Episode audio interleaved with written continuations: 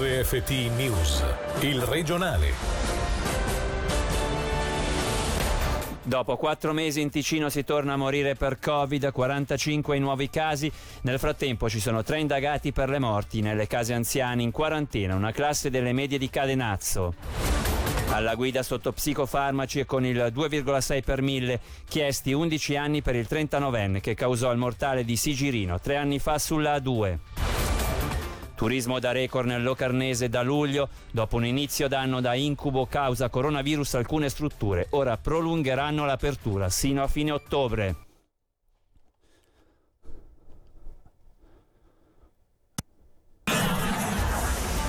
Buonasera dalla redazione di Radio Ticino. In apertura la situazione coronavirus. A quattro mesi di distanza il nostro cantone è tornato a registrare un nuovo decesso da ricollegare al Covid-19.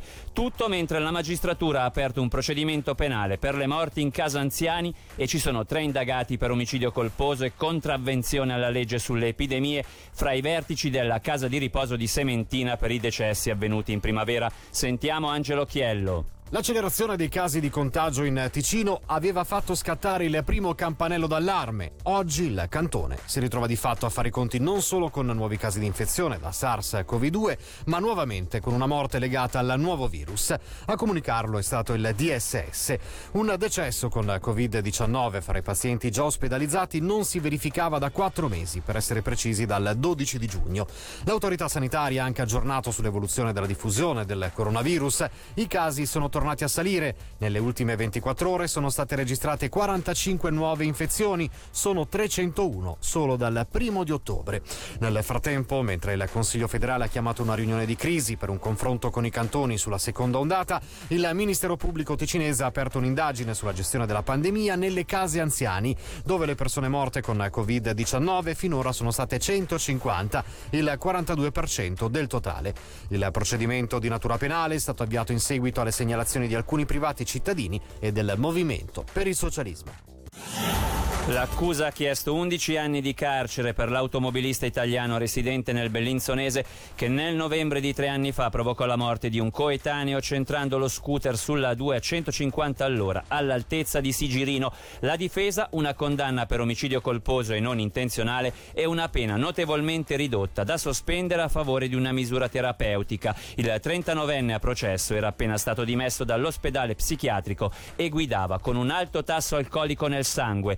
Sentiamo Michele Sedili due Campari e almeno 8 decilitri di birra. Poi si è messo al volante. Si tratta del 39enne italiano residente nel Bellinsonese, comparso oggi di fronte alle assise criminali di Lugano per aver tamponato uno scooterista coetaneo causandone la morte nel 2017. Come riporta il Corriere del Ticino, l'uomo quella mattina era stato dimesso dalla clinica psichiatrica di Mendrisio su sua richiesta, dopo aver assunto tre farmaci prescrittigli. Successivamente, rientrato alla sua abitazione ad Arbedo, ha assunto alcolici che l'hanno portato ad avere una concentrazione di alcol nel sangue tra i 2,16 e i 2,67 grammi al chilo. È a questo punto che si è messo al volante dirigendosi verso Chiasso a una velocità stimata tra i 180 e i 200 km all'ora. All'altezza del Ceneri, mentre tallonava un'altra vettura, è finito per strisciare la fiancata contro il guardrail centrale. Nella sua corsa ha effettuato diversi sorpassi pericolosi. L'uomo è arrivato all'altezza di Sigirino a gran velocità e zigzagando tra le altre vetture. Dopo altri due sorpassi ha frenato senza però riuscire ad evitare l'impatto con lo scooter che si trovava di fronte, sbalzando così il conducente dapprima sul cofano e poi scraventandolo contro il guardrail, causandone il pressoché immediato decesso. Anche la corsa del 39enne è terminata contro il guardrail. L'imputato ha affermato di avere buio totale riguardo a questa folle e fatale corsa. 5 kg di eroina nascosti sotto i sedili posteriori. Il sequestro è stato effettuato dalle guardie di confine nel corso di un controllo che ha portato all'arresto il 26 settembre scorso alla dogana di Brogeda di due albanesi residenti in Italia. Si tratta di un 43enne e di una donna di 38 anni. Quest'ultima, fa sapere la polizia, è stata rilasciata perché estranea al trasporto di eroina. Ora, per le altre notizie del giorno in meno di 60 secondi, sentiamo Angelo Chiello. Una classe delle medie di Cadenazzo è stata messa in quarantena dopo la positività al Covid-19 di due allievi. La sezione seguirà le lezioni a distanza. Per gli altri studenti dell'istituto le lezioni si svolgeranno regolarmente. Due anziani colpiti ieri dalla truffa del falso nipote nel Locarnese e nel Mendrisiotto. La refurtiva è di decine di migliaia di franchi, fra denaro e gioielli. Nel primo caso la vittima è stata contattata telefonicamente da un uomo che si è spacciato per un conoscente con l'urgenza di denaro per un investimento immobiliare. Nel secondo, la nipote Fasulla ha chiesto soldi per le cure della madre in gravi condizioni in ospedale. La prossima seduta di Gran Consiglio non sarà extramuros a Lugano. Il Parlamento lunedì infatti tornerà a riunirsi a Palazzo dell'Orsolina a Bellinzona dove saranno installate divisioni in plexiglass. I deputati avranno l'obbligo della mascherina. La sessione si terrà a porte chiuse.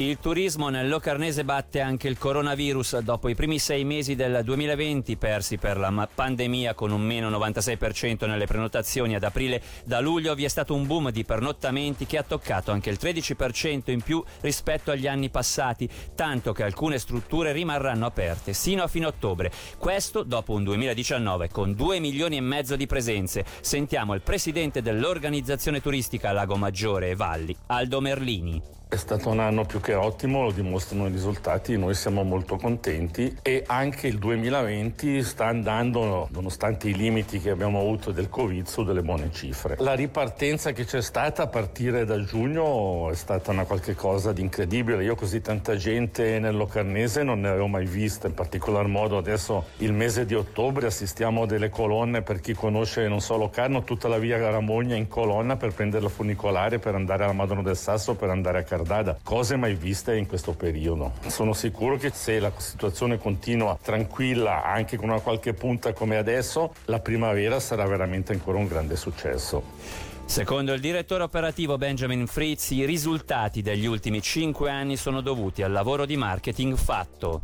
Abbiamo messo il nostro magnifico territorio al centro, la fruizione dell'outdoor in tutte le sue sfaccettature. E l'abbiamo fatto soprattutto sfruttando il trend attuale della digitalizzazione. Quindi abbiamo veramente portato delle competenze importanti in casa e siamo andati a intercettare il turista dandogli le informazioni che veramente gli interessano. Negli ultimi 5-6 anni abbiamo puntato fortemente sulla Romandia, che per noi è un nuovo mercato e devo dire che sta dando dei risultati molto molto positivi e anche in quest'anno strano di Covid abbiamo visto un'affluenza davvero eccezionale. L'inverno probabilmente porterà delle affluenze accresciute rispetto agli altri anni e stiamo già pianificando una campagna promozionale per lanciare una primavera alla grande una riflessione sul tema di muri, barriere e dei confini che attraversano la società contemporanea e quanto propone sconfinare il nuovo festival interdisciplinare fresco e contemporaneo che vuole accompagnare il pubblico nel mondo delle arti, della musica, del cinema e dell'improvvisazione. L'evento si terrà dal 15 al 17 ottobre in Piazza del Sole a Bellinzona. Sentiamo la promotrice culturale della città di Bellinzona, Valentina Fontana. Sarà un festival molto variato, ci saranno 14 eventi di natura veramente diversa. Intendiamo sicuramente parlare di muri fisici, pensiamo per esempio al muro di Berlino o alla, all'attualità, anche molto legata alla situazione attuale, alla pandemia, ai, ai, confini che separano uno Stato dall'altro. E poi sicuramente facciamo riferimento anche a delle entità più astratte, per esempio le barriere culturali e linguistiche o barriere di genere, religiose, che influiscono in qualche modo sulla nostra vita quotidiana. Su questi temi noi noi vorremmo da un lato riflettere con l'ausilio di una serie di discipline diverse e allo stesso tempo vorremmo prenderle come spunto per sconfinare nel mondo della street art, della musica, della fotografia, del cinema, con appuntamenti un po' più così rilassati, leggeri, che speriamo possano ridarci un po' quel sapore di sconfinamento che ultimamente ci è un po' mancato. È dinamico e, e particolare anche solo per il luogo nel quale si svolge, non siamo in una sala teatrale, non siamo in un cinema, ma siamo in una piazza per oggi con l'informazione è tutto, dalla redazione da Davide Maggiori. L'augurio di una buona serata. Il regionale di RFT, il podcast su www.radioticino.com.